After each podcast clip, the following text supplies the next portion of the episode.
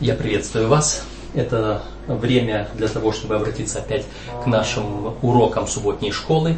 Мы продолжаем разбирать святилище в этом квартале. И сегодня у нас урок десятый. Десятый урок, который озаглавлен «Эсхатологический день искупления». Но прежде чем мы обратимся непосредственно к уроку, я хотел бы ответить на несколько вопросов, которые поступили к нам до сих пор.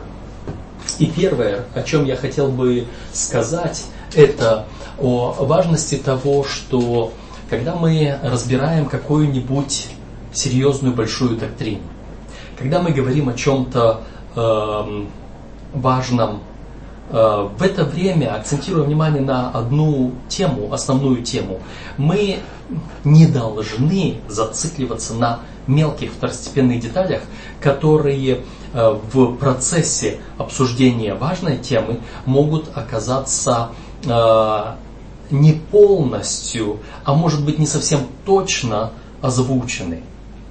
Так, в одной из, в одном На одном из сайтов, где была опубликована э, наша э, субботняя школа в прошлом уроке, э, некий брат обратил внимание на э, то, что было упомянуто о движении святой плоти.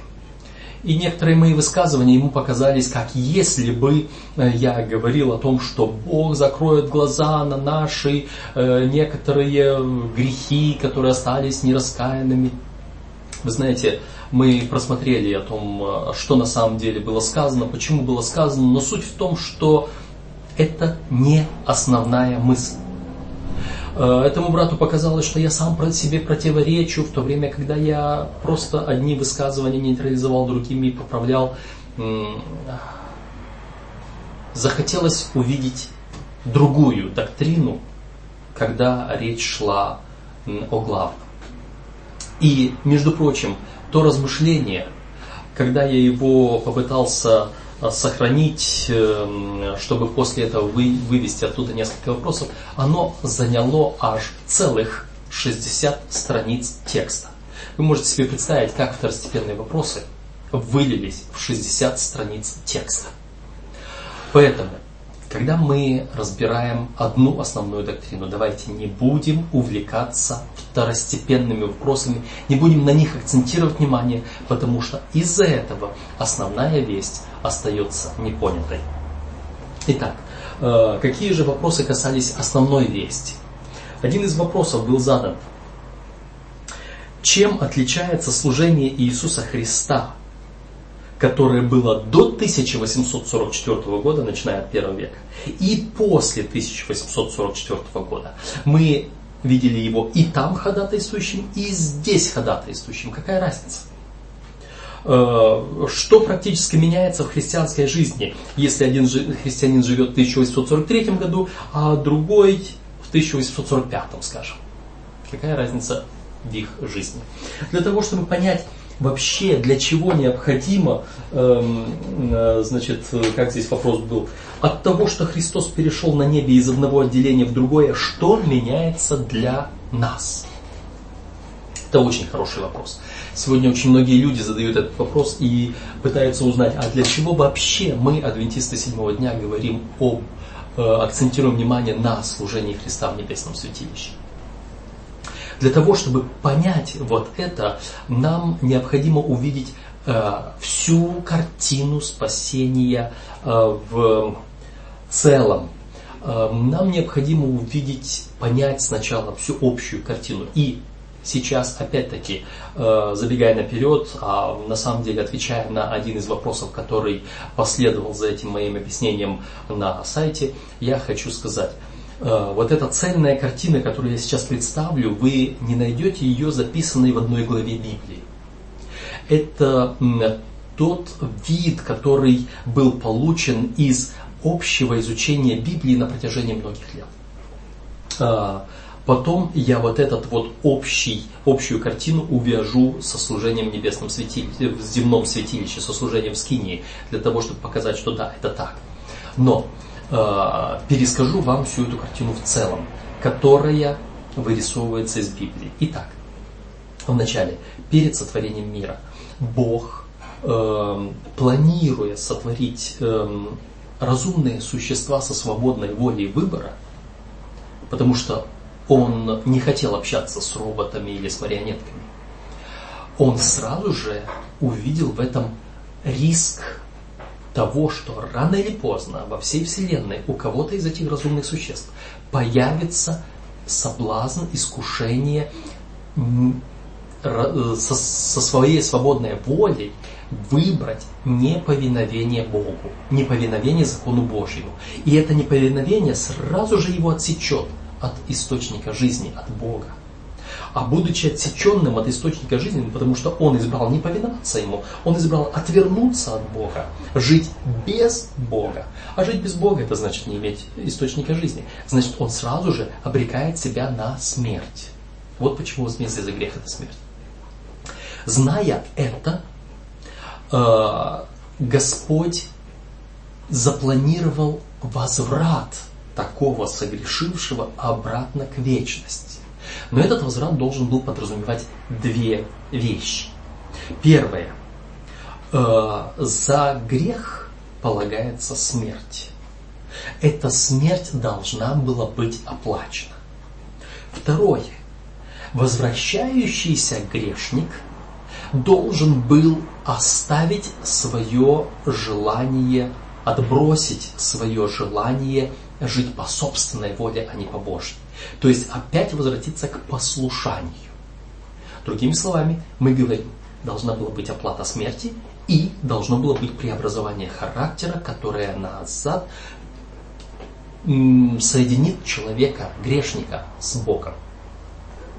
Вот этих вот два момента э, должны были выполниться в двух действиях Иисуса Христа. Во-первых, Иисус Христос должен был взять на себя вину и умереть за этого грешника.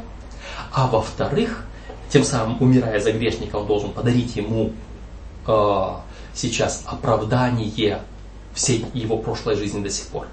А потом, второй этап, он должен был преобразовать его характер, чтобы человек опять прилепился к Богу, и опять полюбил Бога, опять доверился Ему полностью. И только после этого вот этот этап э, освящения, служения ходатайственно, служения Христа в небесном святилище, когда человек, э, за которого Христос умер, опять и опять приближается, учится жить с Богом, ходить с Богом, доверять Богу полностью, после этого должен был произойти некий экзамен для проверки, а ты действительно изменился. Если я тебя сейчас перемещу назад в вечность, и опять дам тебе источник жизни, а не будешь ли ты опять уходить от воли Божьей, опять противиться Богу, опять восставать против Него и грешить? Чтобы не было вот этих рецидивов, нужно убедиться, что этот человек действительно, он возвратился к Богу навсегда. И вот этот экзамен, вот этот тест совершался в конце периода, в то, что называется судным днем. Это тот день суда, после которого, если человек проходит этот тест, он перемещается из его смертного состояния в бессмертное вечное состояние в Царстве Небесном. И таким образом спасение завершается. Когда мы смотрим на вот эту вот целую картину, э, от планирования спасения до через Голгофскую жертву, когда Христос умирает за человека, выполняя требования закона, эм, смерть за грех, затем совершенствует его ходатайство, за него преобразовывая его характер, затем проверяет, тестирует его, будет ли он действительно верен Богу дальше, и затем переводит его в воскресение, в вечное спасение. Вот эта вся схема, она накладывается на ту схему, которая была в земной скинии, где грешник приносит жертву, принимая э, смерти Иисуса Христа за свой грех, то есть передавая свою вину на Христа, принимая его праведность, и дальше он начинает жить спасенным, но в это время Христос продолжает свое служение, внеся свою кровь от жертвенника с земли во святое, где перед скинией, то есть где перед алтарем курения в скинии он совершает ходатайственное служение, и в это время работает над характером человека, и потом в конце года совершается это очищение святилища, этот судный день, которому сказано, если кто не смирится к этому дню, тот истребится. Истребляется грех, память о грехе, и истребляется тот, который вместе с этим не смирился. Грех передает, переносится на своего зачинщика греха и уничтожается навсегда. Те, которые остались верны, они спасаются, они наследуют вечность. Вот она картина. Картина, которая была в святилище в начале и которая есть сейчас. Итак, что это означает для нас? Для нас это означает следующее. В тысяча восемьсот сорок четвёртом году по пророчеству начался этот экзамен. Начался этот тест. И сейчас, когда мы это осознаем, когда мы это понимаем, мы, во-первых, понимаем саму историю спасения, но, во-вторых, здесь очень важная деталь. Мы понимаем, что Христос вступил в последнюю фазу, где Он отбирает спасенных, и сейчас нам нужно трудиться, чтобы вот все эти люди не оттягивали свое спасение, а были спасены. Это очень важный момент. Мы живем в последнюю фазу. Мы должны жить, э, приходить к Господу, и одинаково мы спасались, что до тысяча восемьсот сорок четвёртого года, что после. Что человек до Христа, до Голгофы спасался, он должен был свой характер строить, свое послушание Богу строить. Это все остается. Но сегодня время завершения спасения, когда мы должны трудиться над спасением людей. Это другая, это второстепенная тема, но она сейчас нам важна. Когда Христос говорит в притче о царе, устроившем пир, это Луки четырнадцатая глава, где он говорит своим рабам: «Пойди и призови всех на пир». И эти рабы возвращаются и говорят: «Господин, исполнено, но еще остается место». Он говорит: это как может быть исполнено, когда место еще остается? Нет, пойди и убеди прийти, чтобы наполнился дом мой. Сегодня мы так долго ждем завершения этого суда. Был вопрос в отношении того, почему так долго нужно Христу исследовать это все. Мы так долго ждем завершения суда не потому, что Бог еще не протестировал меня или тебя, а потому что я и ты еще не привели спасенных, чтобы заполнить дом Божий, чтобы заполнить Царство Небесное искупленными, спасенными. Вот сейчас мы знаем, что это то время, когда мы должны заполнить, уже некуда больше ждать. Мы задерживаем пришествие Иисуса Христа. И вот это знание, что мы сейчас задерживаем пришествие Иисуса Христа, оно и должно нас подвигать к тому, чтобы жизнь наша изменилась. Думаю, что это понятно, какая разница между одним и другим. Поэтому давайте мы посмотрим еще на некоторые вопросы. Другой вопрос был, брат Василий, объясните насчет закрытия двери благодати в тысяча восемьсот сорок четвёртом году. Я так понимаю, что какое-то время Елена Уайт думала, что это так. И взято это было из аналогии со служением в земном святилище. Ведь по сути, когда первосвященник входил во святое святых, то шел процесс очищения святилища, вынесения оттуда грехов, а не внесения их. То есть, по идее, с земным святилищем э, жертвы за грех уже не было. Э, да, действительно, эта мысль э, некоторое время э, рассматривалась э, первыми адвентистами. Мы не можем говорить об адвентистах седьмого дня, потому что это было короткое время в тысяча восемьсот сорок четвёртом — сорок пятом году. Э, тогда еще церковь не сформировалась, но вот эта группа, э, которая впоследствии сформировала церковь адвентистов седьмого дня, она действительно Некоторое время так смотрела. И Елена Уайт получила последствия видения на этот счет, откровения от Господа, и м, идея о закрытой двери была отброшена. Мы не будем сейчас вдаваться в подробности, почему, когда, как это все произошло, мы только скажем одно. Э, почему даже по аналогии с земным святилищем э, дверь благодати не была закрыта до самого конца завершения служения очищения святилища? Хотя жертвы за грех не было. Э, Мы помним жертву за грех, каким образом она совершалась. Кропилась, сначала жертва приносилась, умирала, кровь кропилась на э, жертвенник, а потом эта кровь вносилась либо в, свя- в самом священнике, который съедал часть жертвы, либо в крови на, на руках священника, который вносил кровь во святилище. Она вносилась во святилище. А во святилище священник совершал курение на жертвеннике, на алтаре золотом. И это было ходатайство, это были молитвы. Теперь, во время очищения святилища, курение на жертвеннике продолжалось. Теперь смотрим. Жертвы за грех не было, да. В, во время э, земного святилища одна жертва убивалась за грех грешника, другая жертва убивалась во исповедание веры во всесожжение, и третья жертва была для очищения святилища. Но во Христе это не так. Здесь в земном святилище это было много жертв, но Христос был один, и Его кровь была одна.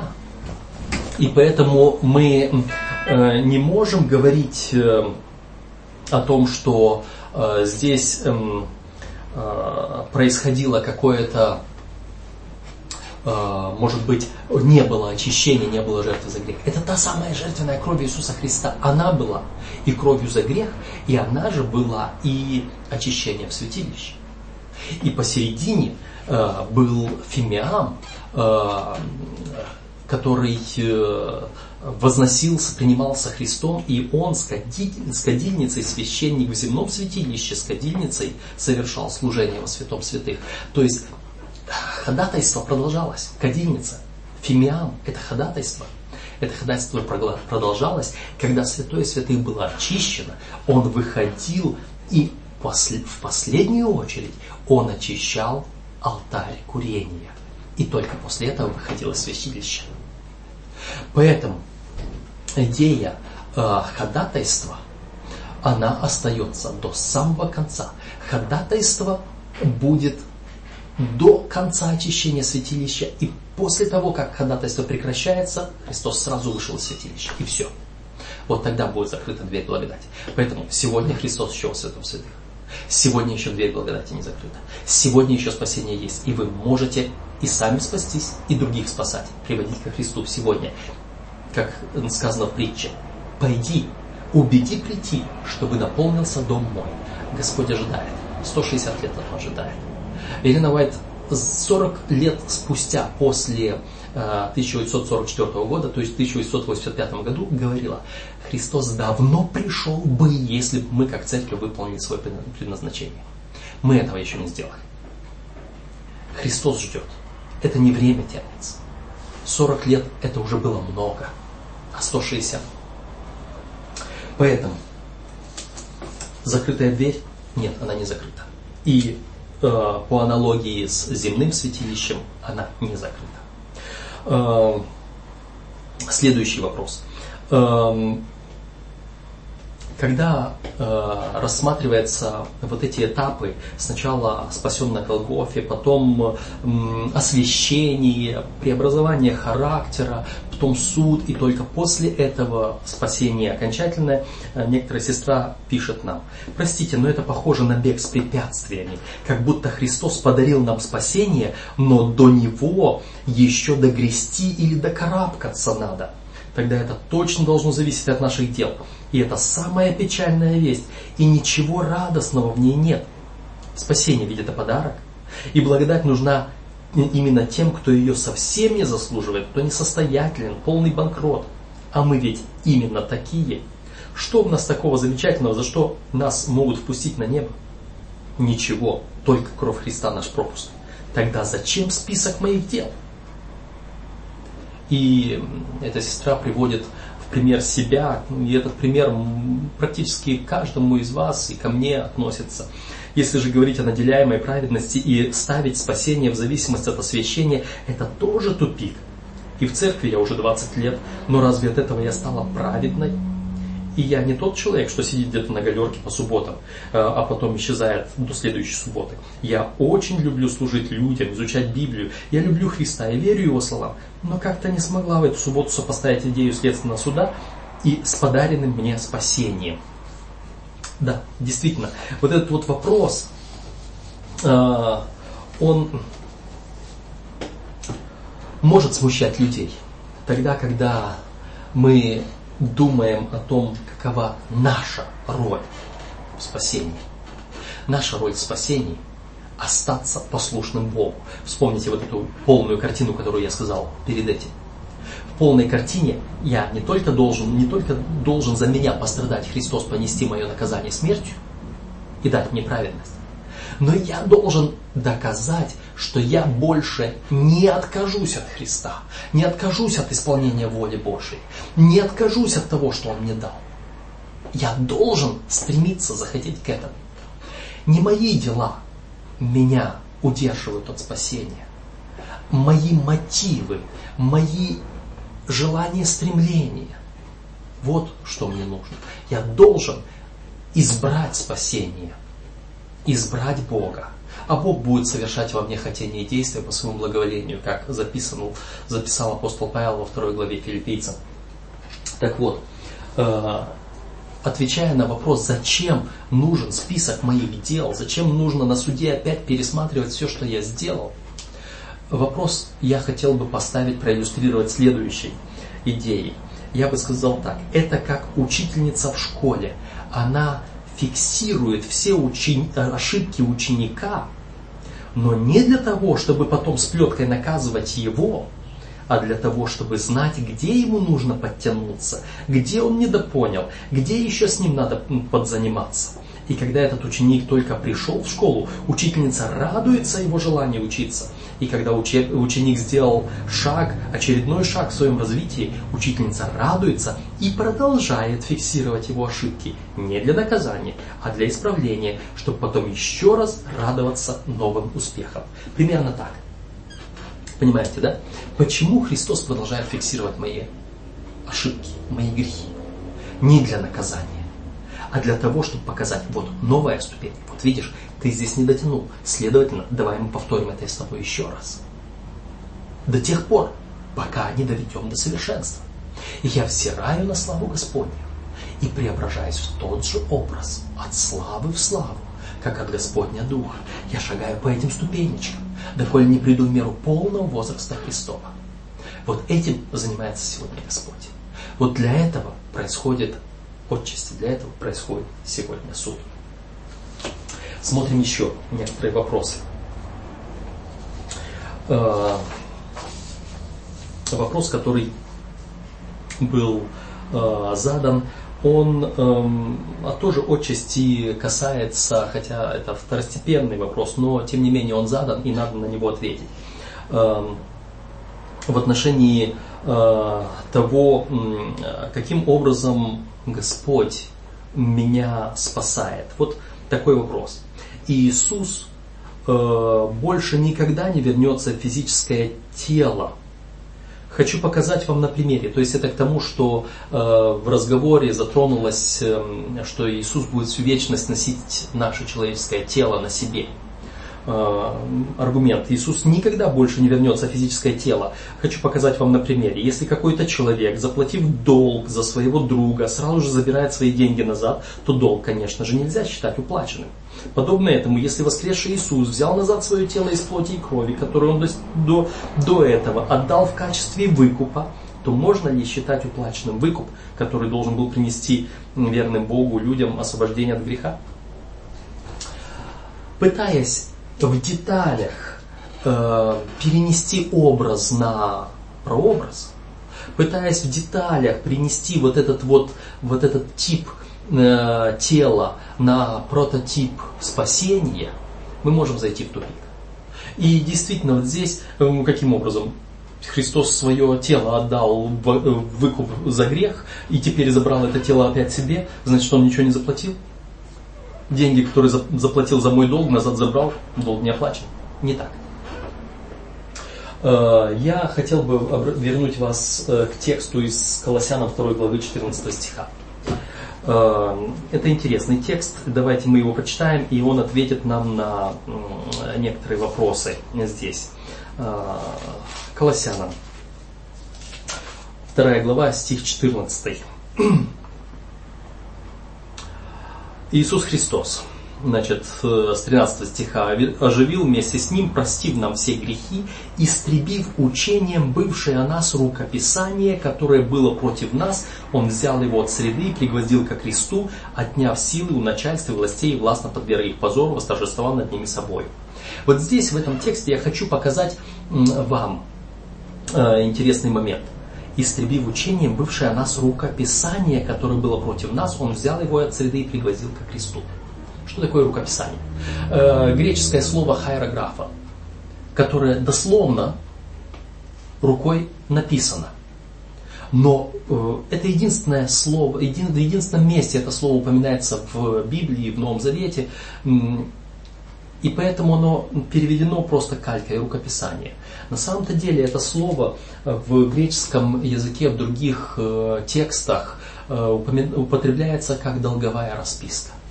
И вот что получается, о чем говорит этот текст. Против нас была долговая расписка. Вначале, когда Адам и Ева согрешили, Христос не сразу за них умер. Он как бы дал обещание, его обетование в Бытие три пятнадцать, что вражду положу, что семя жены потом поразит змея в голову. Это обетование, это долговая расписка, где Христос говорит: «Я заплачу». Теперь, вот эта долговая расписка, она всегда свидетельствовала против нас.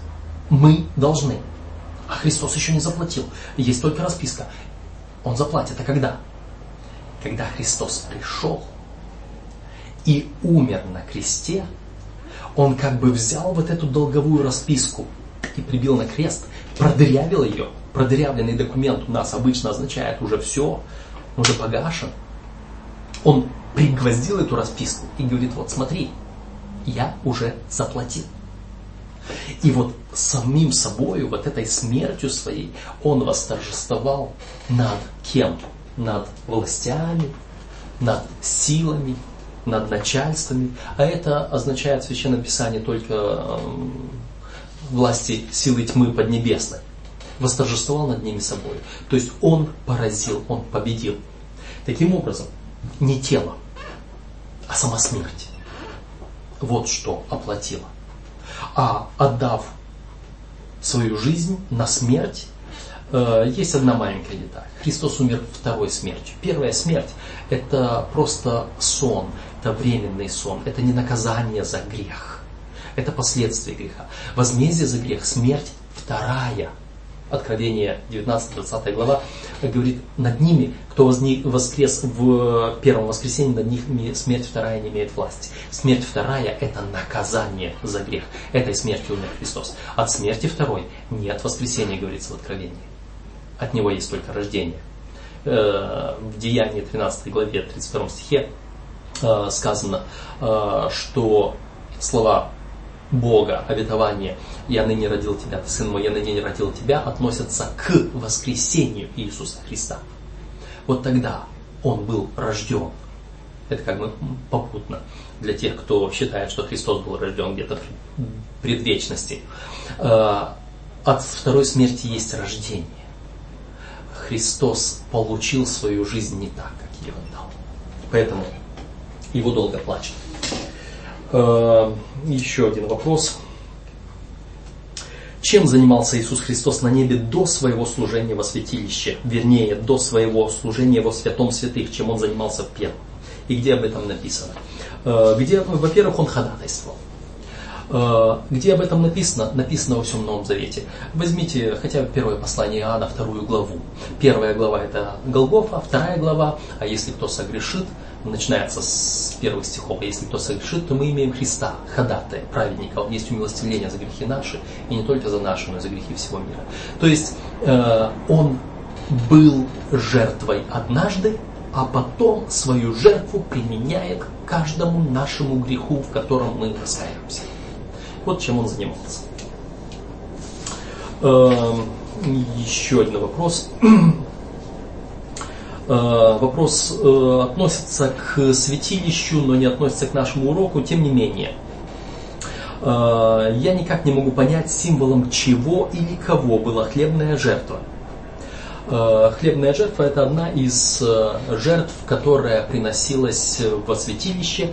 А в одно время хлебная жертва приносилась и за грех, если человек был настолько беден, что он даже пару голубей не мог принести. Тогда от него приносилась мука и елей. И это возносилось как жертва за грех. Хлебная жертва э, – это тело, ломимое за Иисуса Христа. Она э, точно так же относится к нашей вере в Иисуса Христа, как сегодня у нас э, вечеря Господня. Это оттуда. Кровь и хлеб. Вино и хлеб. Кровь и тело. Хлебная жертва – это оттуда. Э, На уроке субботней школы у нас стал вопрос по тексту первое Коринфянам одиннадцатая глава тридцать первый стих. В контексте речь идет о вечере. Как тема суда связана с рассуждением о теле Господнем? Здесь я прочитаю этот текст для того, чтобы было понятно. первое Коринфянам одиннадцать тридцать один. «Ибо если бы мы судили сами себя, то не были бы судимы». Это в отношении вечери, когда мы должны доиспытывать же себя человек таким образом, пусть ест от хлеба сего и пьет от чаши сей, ибо если кто ест и пьет недостойно, тот ест и пьет осуждение себе, не рассуждая о теле Господнем и так далее. То есть мы должны судить себя сами. Каким образом? Ответ я нахожу в первое Тимофея четвёртой главе шестнадцатом стихе. «Вникай в себя и в учение, занимайся сим постоянно, ибо так поступая, и себя спасешь, и слушающих тебя». Что это означает? Учение, Слово Божие, дает нам образец, каким мы должны быть. Мы взираем на Христа. Как мы взираем на Христа? Только размышлением о Нем, только чтением Слова Божьего. Здесь мы видим Христа, представленного. И когда я взираю на Христа, я преображаюсь в тот же образ, как от Господня Духа. Теперь, взирая на учение о Христе и сравнивая с самим собою, я вижу мой недостаток. Я сужу себя сам, я говорю: о, вот здесь я не дотяну. Вот здесь, Господи, исправь меня. Это не мои дела, это заслуги Христа, мы здесь не будем говорить о деталях, мы просто говорим о том, каким образом связано вечеря, спасение, суд. Вы увидели. Вечеря – это то, что Христос сделал для меня. Суд, в данном случае я сужу себя, вникаю в себя, вникаю в учение, смотрю на Христа. И постоянно занимаясь этим, я возрастаю. И последний краткий вопрос, который был задан нам. Здесь мы говорили о трех этапах спасения. И одна сестра пересматривала, переслушивала все и говорила: я так и не поняла, а какой третий этап? Первый этап – это Голгофа, второй этап – это служение Христа в небесном святилище, первый этап – это вмененная праведность, второй этап – наделенная праведность, первое – оправдание, потом освящение, третий этап – это что такое? Третий этап – это прославление. Третий этап – это когда мы воскреснем в прославленном теле, в теле, которое уже не будет подвержено смерти, болезни, греху, и будем помещены в вечную жизнь. До тех пор, пока мы не в вечности, мы не можем говорить ни о каком спасении. Мы от чего-то спасены, но от чего? Мы еще здесь на земле, мы еще не восстановлены в Едемском саду, который потеряли наши прародители. Поэтому спасение, третий, окончательный этап спасения, это наше физическое перемещение в вечность в новом, восстановленном теле, в котором уже нет греха, смерти, болезни, ничего. Вот это третий этап спасения, это третье спасение, окончательное, бесповоротное. Вот такие вопросы, они заняли у нас довольно-таки много времени, а сейчас мы перейдем к нашему уроку и постараемся понять, что этот урок говорит нам. Итак, наш урок говорит «Эсхатологический день искупления». Нам важно понять, мы в прошлый раз постарались увидеть, что это суд в конце времени. Наш девятый урок говорил о суд, суде перед пришествием. Мы, рассматривая седьмую главу Даниила, увидели, увидели, убедились, что этот суд – это то время, которое находится, если смотрим на истукана, четыре империи, потом разделенные царства, и в конце, во дни вот этих разделенных царств, Бог устанавливает свое, которое больше не пройдет, не, за, не завершится. Это истукан, затем мы видели четырех зверей, в этих четырех, у этих четырех зверей это те же самые четыре империи, затем у последнего зверя десять рогов, это разделенные царства, среди них появляется еще одна, маленький рог, который говорит о духовной власти, которая будет тут гнать, возмущаться, восставать. И вот во время этого действия Бог ставит свои престолы, и э, вот здесь... После этих престолов, после этого этот суд заканчивается полным уничтожением, то есть отнятием власти у этих всех земных царств и э, земной вот этой вот богоборческой власти. И это устанавливает уже вечную, вечное царство Иисуса Христа, которое никогда не закончится. То есть показано, что суд в конце времени, после суда, пришествие Христа и вечность. Это то, что мы увидели до сих пор. Сейчас мы пытаемся увидеть, когда это происходит во времени. Тогда мы о времени не говорили, мы вскользь говорили, суть в том, что это будет в конце, что это последнее событие. Сегодня мы пытаемся увидеть время. Наш памятный стих Даниила восемь четырнадцать. «И сказал мне, на две тысячи триста вечеров и утр, и тогда святилище очистится».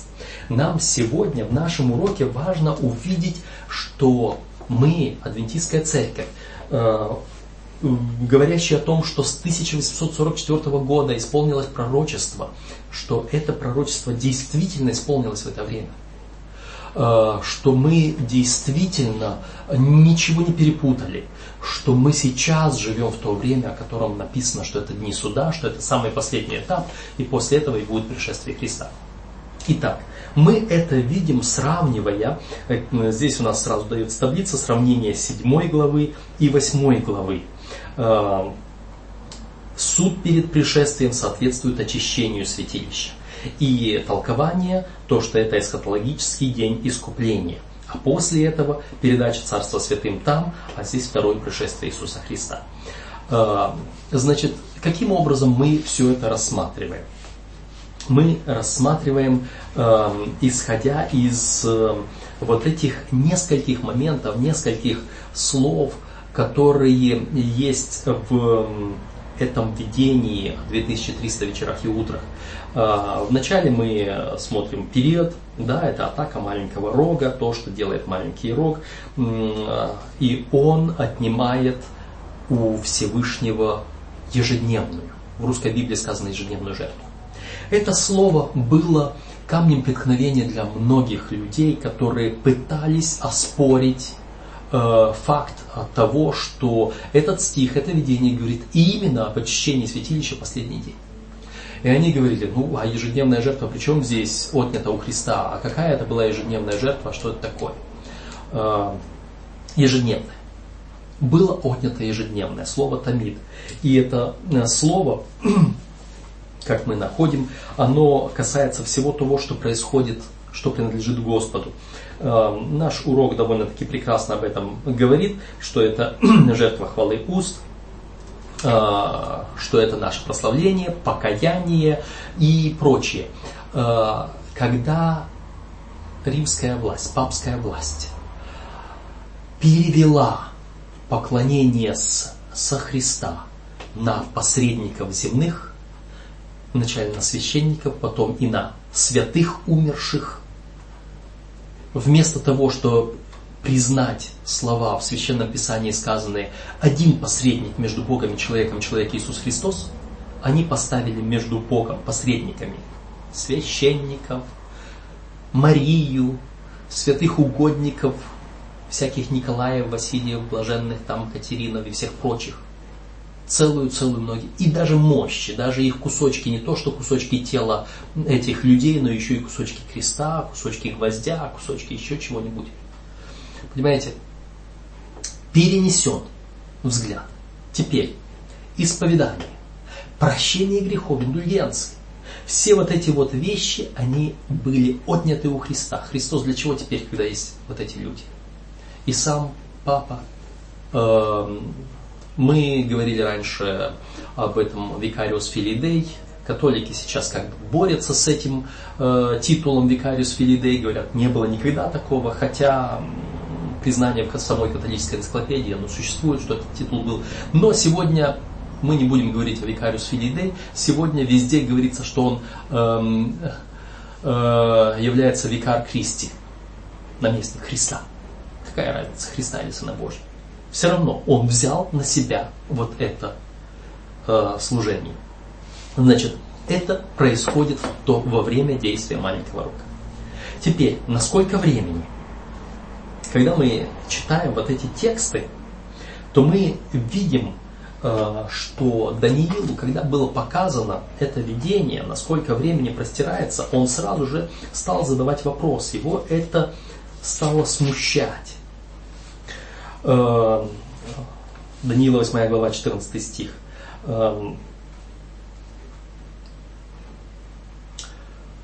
«И сказал мне до две тысячи триста вечеров и утра, и тогда святилище очистится». Дальше. «И было, когда я, Даниил, увидел это видение и искал значение его. Вот стал передо мною как облик мужа». Для того, чтобы понять, вот это... Этот стих две тысячи триста вечеров и утра, он появляется как бы из ниоткуда. Тут говорилось о всех, о всех этих рогах, тут говорилось об опустошении, тут говорилось о восстании против Бога. Задается вопрос, на сколько времени. Ответ звучит интересно. Не просто говорится, как долго будет этот маленький рог господствовать.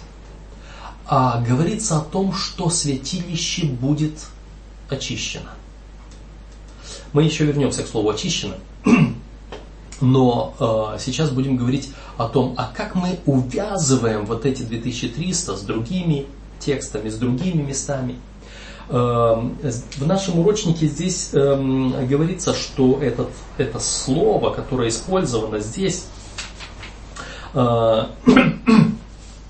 здесь используется особое слово «марех», которое обозначает э, видение, слово «видение». Э, вот здесь за четверг, восьмая-девятая главы книги Даниила, слово «видение» э, на еврейском «хазон». Оно упомянуто в вопросе, звучащем Даниила восемь тринадцать, и касается всего видения восьмой главы. А вот м- видение, которое э- записано в Даниила девять двадцать три, вернее, в Даниила восемь пятнадцать, в Даниила восемь пятнадцать,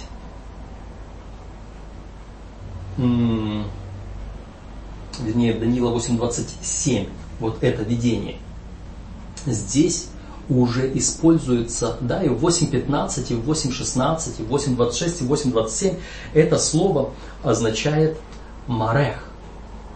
Я специально открыл здесь у себя еврейский текст, чтобы увидеть, что слово «марех» в качестве видения употребляется в Библии э, всего-навсего сорок восемь раз, но в книге пророка Даниила оно относится, упоминается в первой главе всего-навсего, не имеет отношения к нам сейчас.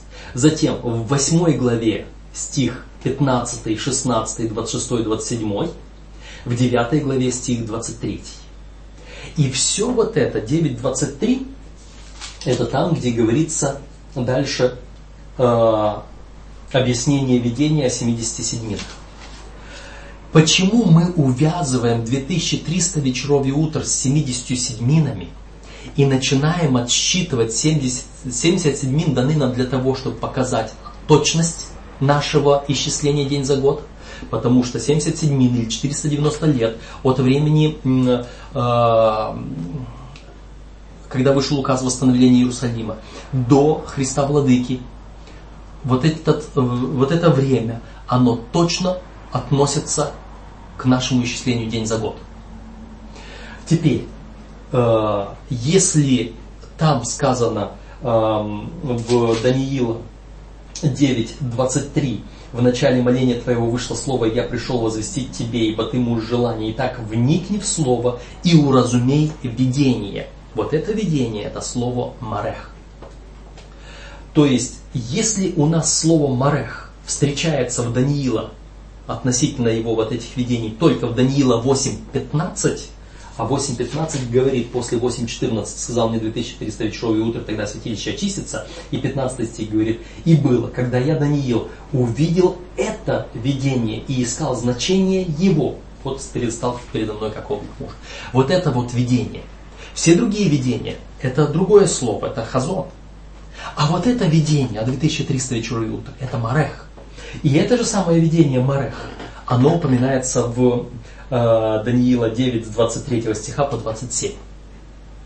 Значит, это все вместе. Итак, когда это видение исполняется?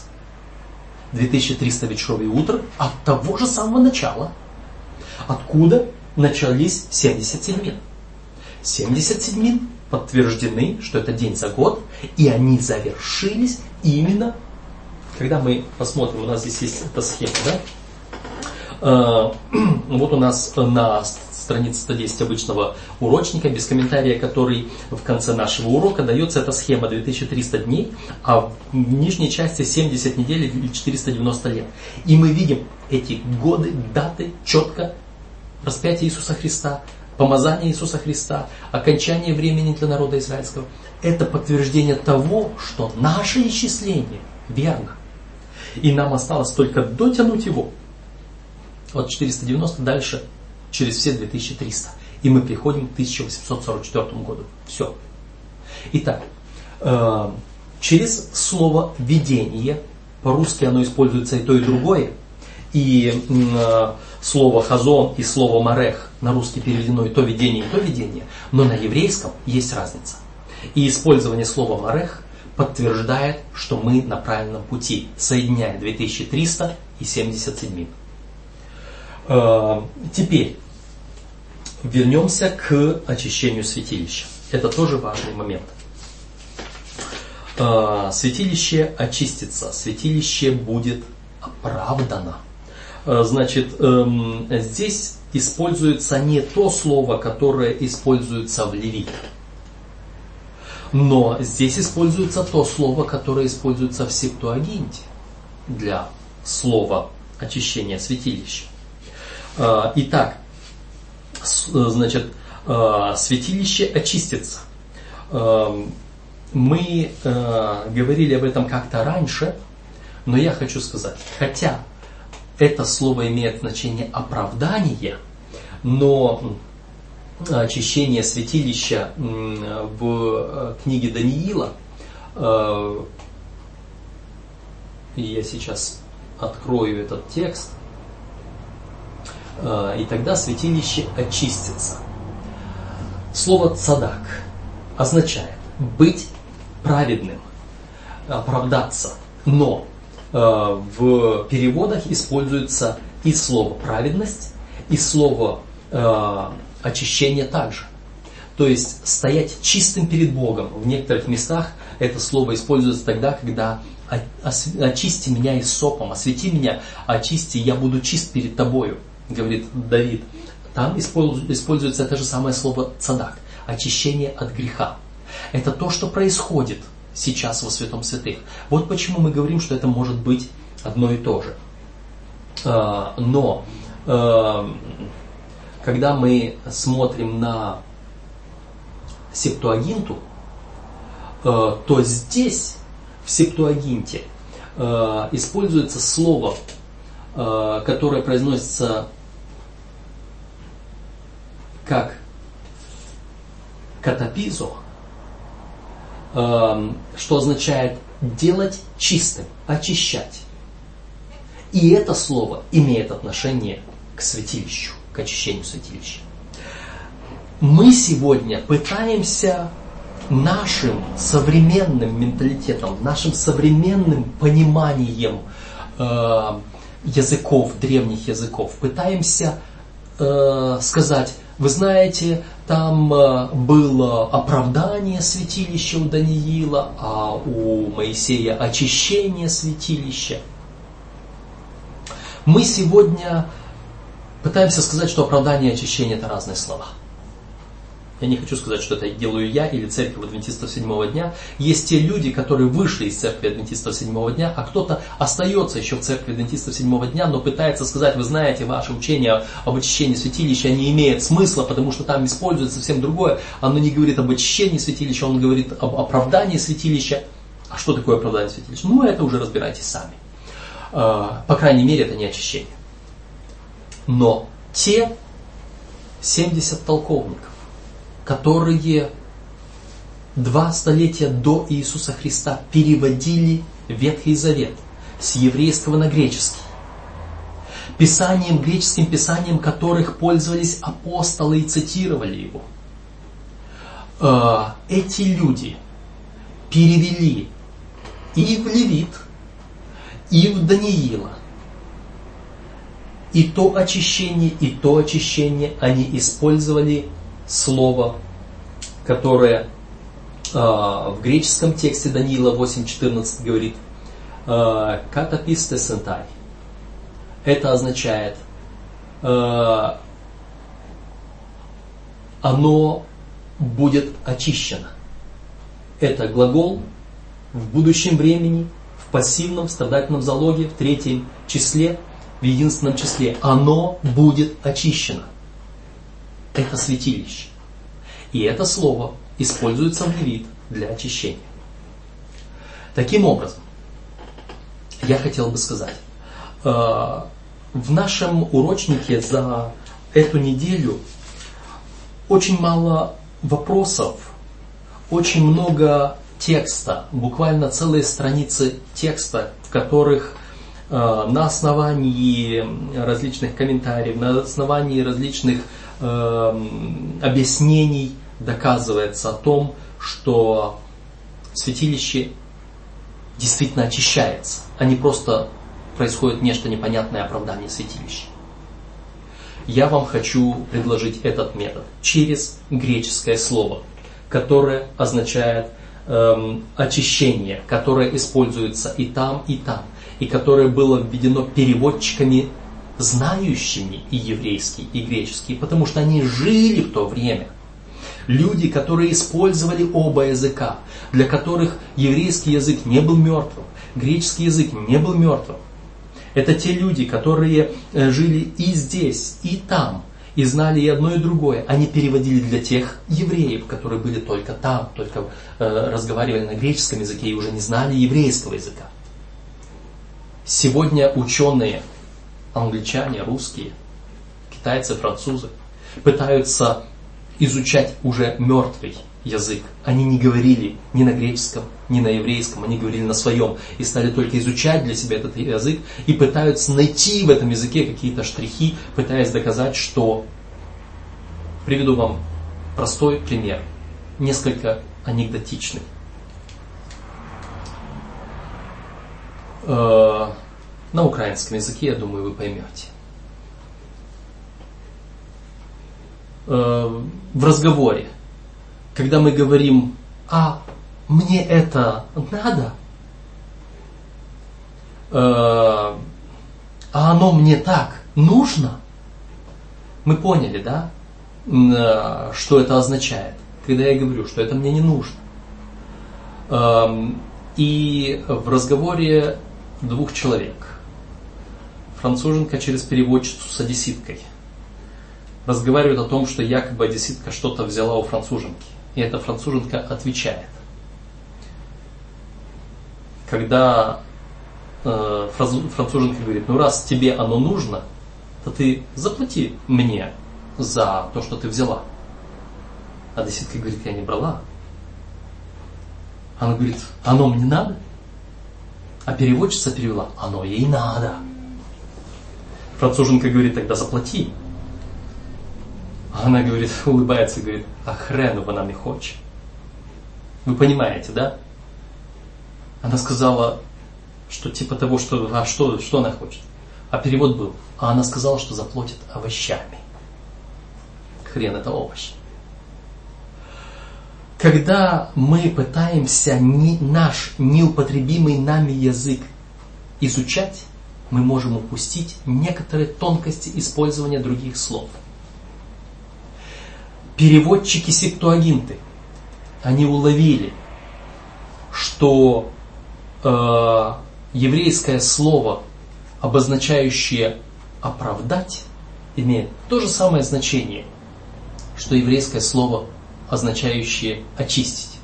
И поэтому они спокойно использовали греческое слово, означающее «очистить», для обозначения еврейского слова, обозначающего «оправдать». И потом переводчики на русский, на английский, на другие языки, ориентируясь на то, как использовали люди в то время, переводя на греческий, они написали, и тогда святилище очистится. И это то, о чем мы говорим. Итак, очищение святилища происходит. Мы увидели, что на основании того, что у нас используется слово «видение» «марех», которое относится только лишь к две тысячи триста вечеров и утр, и только лишь к семидесяти седьминам, мы совмещаем эти два видения, этих два толкования и этих два времени и приходим к тысяча восемьсот сорок четвёртому году. И таким образом мы подтверждаем, что судный день, день очищения, день оправдания святилища, если хотите, когда из святилища уносятся все грехи, и мы, спасенные и оправданы Христом, оно совершилось именно в тысяча восемьсот сорок четвёртом году. Итак, мы прочитаем цитату в конце. «Истины о святилище и следственном суде народ Божий должен понимать очень ясно. Всем надо отчетливо уяснить для себя, чем занят их великий первосвященник. В противном случае у людей не будет необходимости, необходимой в наше время веры, и они не смогут занять положение, предназначенное для них Богом». Для чего нам это все нужно? Чтобы мы заняли то положение сегодня, которое Бог предназначил для каждого из нас. Мы о нем уже говорили. Благовествовать, убедить прийти, чтобы наполнился дом Господень. Потому что мы сегодня задержим пришествие Христа. Уже все совершилось, уже все исполнилось. И Христос стоит там, с кадильницей в руках, готовый отшвырнуть ее, отбросить, выйти из святилища, закрыть дверь благодати и ускорить пришествие. Но мы с вами, не выполнившие возложенную на нас работу, свидетельствовать, благовествовать, убеждать прийти, мы задержим пришествие Христа. Для того, чтобы мы поняли и заняли положение, предназначенное для нас Бога сегодня. Да благословит Господь и меня, и вас исполнить наше предназначение сегодня.